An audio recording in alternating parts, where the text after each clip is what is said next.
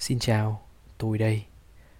Đây sẽ là podcast cuối cùng của năm 2022 và có lẽ cũng là tiếng lòng dai dẳng nhất của tôi khi mà neo cảm xúc của năm mới đang trở nên rõ ràng hơn bao giờ hết. Nhưng được cười thay, đến thời điểm tôi thu tập podcast này lại là đầu tháng 3 năm mới và nghiễm nhiên nó lại trở thành tập podcast đầu tiên của 2023. Thời điểm mà đông cũng đã gần tàn và cái thời tiết cũng trở nên méo mó thành một dạng thập cẩm khó đoán. Hôm nóng, hôm lạnh và cũng có hôm mát mẻ tuyệt vời. Một kiểu thời tiết ngu ngốc ở mức chấp nhận được. Cũng như mọi lần, tôi chưa từng đặt mục tiêu là tôi sẽ phải làm cái gì đó để minh chứng cho việc tôi đã cố gắng kiến tạo nên một cái kết đặc trưng tại mỗi thời điểm cuối năm kiểu như thế này. Đơn giản là tôi nêu một quan điểm ít người để ý và có thể dễ dàng bị ngó lơ. Với phần lớn bạn bè hoặc những người tôi quen biết đều có cùng một phong thái thiếu hồ hởi, được pha bởi nét mặt có đôi chút ngán ngẩm khi được hỏi bằng một câu hỏi vu vơ rằng 2022 của tôi không ổn, của bạn thì sao nhỉ? Tôi sẽ rào luôn rằng đây không phải là một lời ca cẩm thiếu lý tính, mà chỉ là một cách mở đầu với những câu chuyện tôi đã vô tình hoặc có chủ ý mà tôi đã chiêm nghiệm sắp tới đây mà thôi. Có vẻ như phần lớn 2022 sai với tôi, sai với cả tâm tình và sai với cả kỳ vọng vốn đã rất ít ỏi. Nhưng nó lại khá thành công trong việc khắc họa nhiều nét trong câu chuyện tôi chuẩn bị đề cập. Câu chuyện về nét tính cách mà đến giờ tôi cũng chẳng biết là tốt hay xấu nữa. Những cái tôi vị kỷ. Có người nói với tôi rằng những khái niệm hay quan điểm trên Wikipedia là không đúng và thiếu dẫn chứng. Mặc vậy, tôi vẫn sẽ trích dẫn nguyên si định nghĩa đó ở đây nhé. Tâm lý vị kỷ cho rằng con người luôn được thúc đẩy bởi những tư lợi và ích kỷ cá nhân, ngay cả trong những hành động dường như là của lòng vị tha. Như khi một người chọn cách giúp đỡ người khác, cuối cùng họ như vậy là vì lợi ích cá nhân mà chính họ mong đợi có được, trực tiếp hay gián tiếp từ việc làm đó. Đây là một quan điểm mô tả chứ không phải quan điểm có tính quy phạm, vì nó chỉ đưa ra những tuyên bố về cách mọi thứ diễn ra như thế nào, chứ không phải vì sao chúng thành như vậy. Đồng ý và cũng đồng nghĩa rằng dù còn trẻ hay đã luống tuổi thì ai cũng sẽ có những khoảnh khắc trở nên vị kỷ kiểu vậy. Tuy nhiên, cái mà tôi muốn đề cập không phải là sự thúc đẩy như định nghĩa kể trên, mà là những sự ích kỷ về mặt cảm xúc và nhiều điều thiển cận. Được nhìn thấy ngay ở cả bản thân và trong một vài khoảnh khắc. Nó có thể đến từ tôi, người tôi quen thân hoặc với cả những người chẳng có tương tác quái nào cả. Việc đề cập đến những cái tôi vị kỷ ở đây chẳng khác gì răng một mẻ lưới ở quy mô đủ rộng để quy chụp rất nhiều người. Ở nhiều lứa tuổi, nhiều giới tính và ở nhiều chiều không gian, bao gồm cả tôi. Những con người thi thoảng bị toan tính và bị hoài nghi bởi chính những hành động hay suy nghĩ cho dù là thận trọng hay vô tư đi chăng nữa. Thật ra, định nghĩa này hơi khác với suy nghĩ ban đầu của tôi tại lần đầu tiên tôi được biết đến. Nó đến từ bộ manga khá nổi tiếng của Nhật Bản về bóng đá. Đúng vậy đó, bóng đá chẳng liên quan gì ở đây, nhưng vô tình nó lại là một công cụ hoàn hảo để làm nổi bật lên khía cạnh cảm xúc này. Trước hết nó đúng với con trai ở độ tuổi trẻ và đang dần trở nên trưởng thành. Thật vậy, dù muốn hay không thì cũng phải thừa nhận rằng con người ta thường sẽ có những mục đích nhất định với mỗi hành động riêng biệt.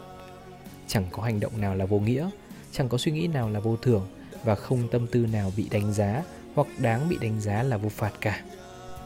Nếu có thì chắc chắn đó là hệ quả của một cái đầu nóng được cộng hưởng bởi sự bất cần trong một cuộc sống không còn nhiều ý nghĩa mà thôi.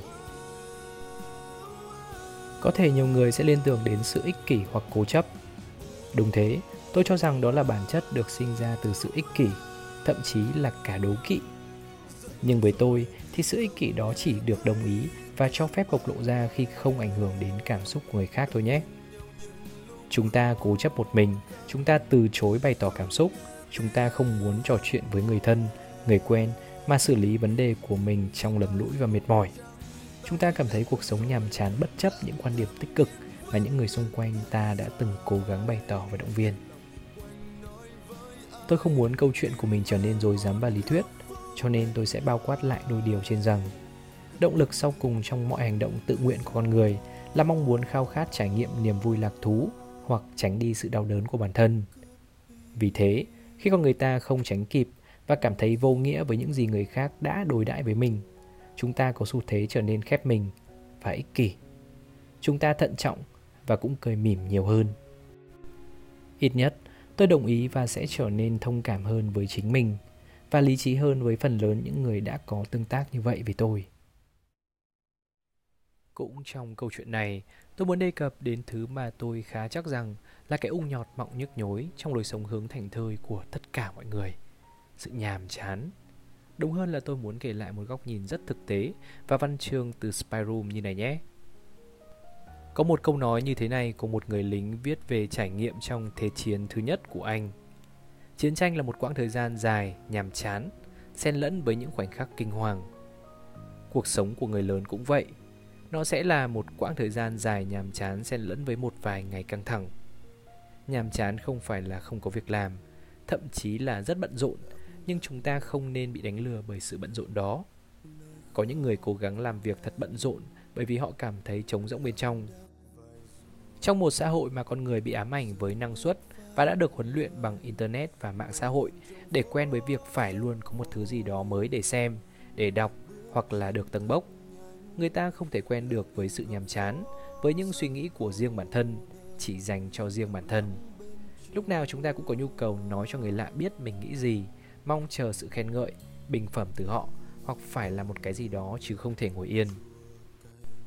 Chính xác hơn là chúng ta không quen với việc ở một mình yên bình với bản thân và cảm thấy thoải mái với sự yên tĩnh chúng ta đang có. Và nhiều người nói rằng họ cần ở một mình, nhưng đó là vì họ đã kiệt sức về mặt thể chất và tinh thần, và việc ở một mình đó là để nghỉ ngơi, chứ không phải là để tận hưởng sự bình thản một mình. Chúng ta khi nói đến cuộc sống trưởng thành là nói đến tiền bạc, công việc, danh vọng, địa vị, gia đình, nhưng ít ai nói đến sự lặp đi lặp lại của mọi thứ trong cuộc sống. Trong hơn 12 năm đi học, chúng ta chưa bao giờ được chuẩn bị cho việc có nhiều tự do và cảm giác nhàm chán nhiều như thế, có thể là cả cô đơn nữa. Ấy thế mà khi con người ta có cơ hội tương tác với nhau để bớt nhàm chán, thì người ta lại lơ nó đi như một nghĩa vụ từ một số ít người trong cuộc khác. Nhiệt tình lên đi, cho tôi thấy sự điều tiết và chi phối trong cuộc trò chuyện để tự khiến bạn cảm thấy vui và gắn kết đi. Đó chắc chắn là suy nghĩ của tôi với nhiều sự hời hợt ở một số mối quan hệ gần đây. Đó cũng là cơ sở để tôi tự thấy cái tâm non nớt và thiếu vị kỷ của tôi đã trở thành trò đùa như thế nào. Có lẽ vì thế, câu chuyện về việc khi chúng ta lớn dần hơn, vì nhiều lý do nào đó, chúng ta trở nên kiệm lời và bớt nhiệt thành hơn. Chúng ta không có nghĩa vụ phải hồ hởi, chúng ta cần sự tương tác thay vì mông lung cố gắng kết nối và vô tình trở nên quảng giao. Chúng ta sống vị kỷ hơn và sàng lọc ngôn từ nhiều hơn. Nhưng có lẽ ở một vài trường hợp, vị kỷ khiến tôi trở nên lầm lỗi cùng cực và cũng lủi thủi đôi chút. Quả thực, tôi đã từng trở nên vị kỷ chạm ngưỡng xấu hổ với chính lời nói và hành động của mình. Sau chuỗi thời gian không ổn về nhiều mặt, nhưng mọi lần tôi chọn cách độc đoán chữa lành, im lặng với phần lớn những mối quan hệ đang có và không quên để lại một câu hẹn sẽ chủ động khi ổn hơn. Tôi đã từng khá tự tin mình sẽ nhanh chóng trở lại, cho đến khi tôi nhận ra tình trạng bất ổn kéo dài lâu hơn điều mà tôi vẫn tưởng, vẫn cần. Để rồi lại một lần nữa, tiếng lòng dai dẳng vẫn cứ thế tầm ngầm. Đồng nghĩa, tôi cũng quá lời nhác và mất mặt để có thể mở lời trở lại hoặc câu nệ với một buổi cà phê chiều ngắn ngủi. Trong một bài post tinh ý từ một page tản văn trên Facebook về series podcast từ chị Thùy Minh cùng những người nhiều chữ, không ý như thế này. Chị luôn lắng nghe và thể hiện mình đang lắng nghe. Có những người thể hiện bản thân rất trực diện, nhưng có những người rõ ràng là dè dặt hơn. Ai cũng có câu chuyện để kể, quan trọng là mình có biết lắng nghe hay không. Và cũng trong post đó về chia sẻ một câu chuyện trên Reddit nói rằng, thật ra trong những cuộc trò chuyện phiếm, mọi người không thực sự quan tâm bạn đang nói gì đâu. Cách đỉnh cao nhất để gây ấn tượng lại là dành nhiều sự quan tâm cho câu chuyện của đối phương. Thế nên, khi không thấy những tín hiệu tưởng chừng như rất cơ bản đó, tôi sẽ cho phép bản thân xã giao hơn và không góp mặt trong những lần hẹn sau. Cái tôi vị kỷ của tôi cũng được hình thành rõ nét hơn khi thấy những quan điểm có phần trực quan kiểu ai cũng có lỗi nhưng ai cũng nghĩ mình là nạn nhân, hoặc không có câu chuyện ai đúng ai sai, chúng ta chỉ khác nhau góc nhìn và thiếu thông cảm cho nhau mà thôi. Nó đến từ bộ phim mới của hình mẫu hoạt ngôn điển hình tại Việt Nam, MC Trấn Thành. Đây không phải là sự lồng ghép. Nó hiển nhiên là những điều khoản không bắt buộc phải có trong một mối quan hệ kể cả cổ điển hay hiện đại trong xã hội ngày nay. Ngoài lề nhé. Bên cạnh vài câu chuyện thiếu tích cực kể trên, tôi bắt gặp lại được cái yêu thích vô cùng từ văn chương và sách vở. Tôi đã lười và dừng đọc sách được một thời gian lâu rồi. Tôi được tặng và có chút ngợp trở lại với những dòng đầu cảm nhận của dịch giả Trịnh Lữ trong cuốn sách Rừng Na Uy. Trong Rừng Na Uy, thân xác là nơi trú ngụ và là phương tiện biểu cảm tự nhiên nhất của tình yêu. Không những hoàn toàn không phải là một dâm thư mà là ngược lại. Rừng Na Uy là cuốn tiểu thuyết bắt người đọc phải nhận thức được sự ngu xuẩn của mọi thứ dâm tính trong thị trường văn chương, phim ảnh và trong ý nghĩa con người.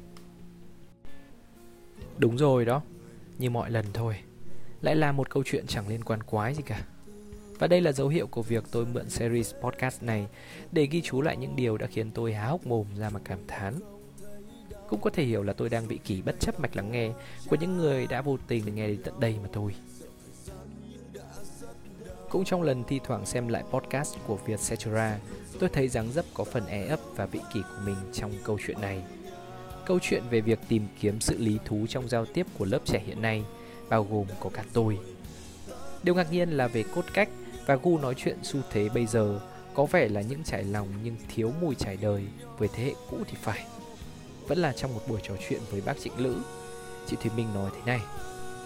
Có vẻ như là trong rất nhiều ấn tượng về việc đây là một thế hệ lạc lối và trình diễn, thì một nhu cầu kết nối trở lại với những người lớn tuổi hơn, biết câu chuyện cuộc đời hơn trở thành một xu thế và đang lớn dần hơn. Tôi gật gù và nhìn lại bản thân trong phút chốc. Tôi đã được giới thiệu rõ nét về câu chuyện mỗi người sẽ là một hằng số riêng biệt nhưng lại có chung một mẫu số nỗi đau. Thật vậy, chúng ta dễ dàng đồng cảm, dễ xúc động và dễ đáp trả với những điều quen thân. Chỉ có khác là ở cái cách chúng ta trả bài bằng một tâm thế ra sao với quần chúng. Tuy nhiên, tính vị kỷ tôi đang đề cập ở đây dường như chỉ có nghĩa với những người quan tâm trên 28% với câu chuyện hoặc với cảm nhận của bạn mà thôi. Cho nên mặc dù với tâm thế là một câu chuyện xàm ngớ ngẩn mà tôi luôn đối thoại nhanh với những ai đặt câu hỏi về series podcast này, nhưng sâu xa thì tôi cũng mong rằng nếu bạn hiểu được một chút hoặc một ít ỏi những điều tôi đang cởi mở, tôi sẽ khá vui đấy. Hôm nay đến đây thôi nhé. Cảm ơn và tạm biệt.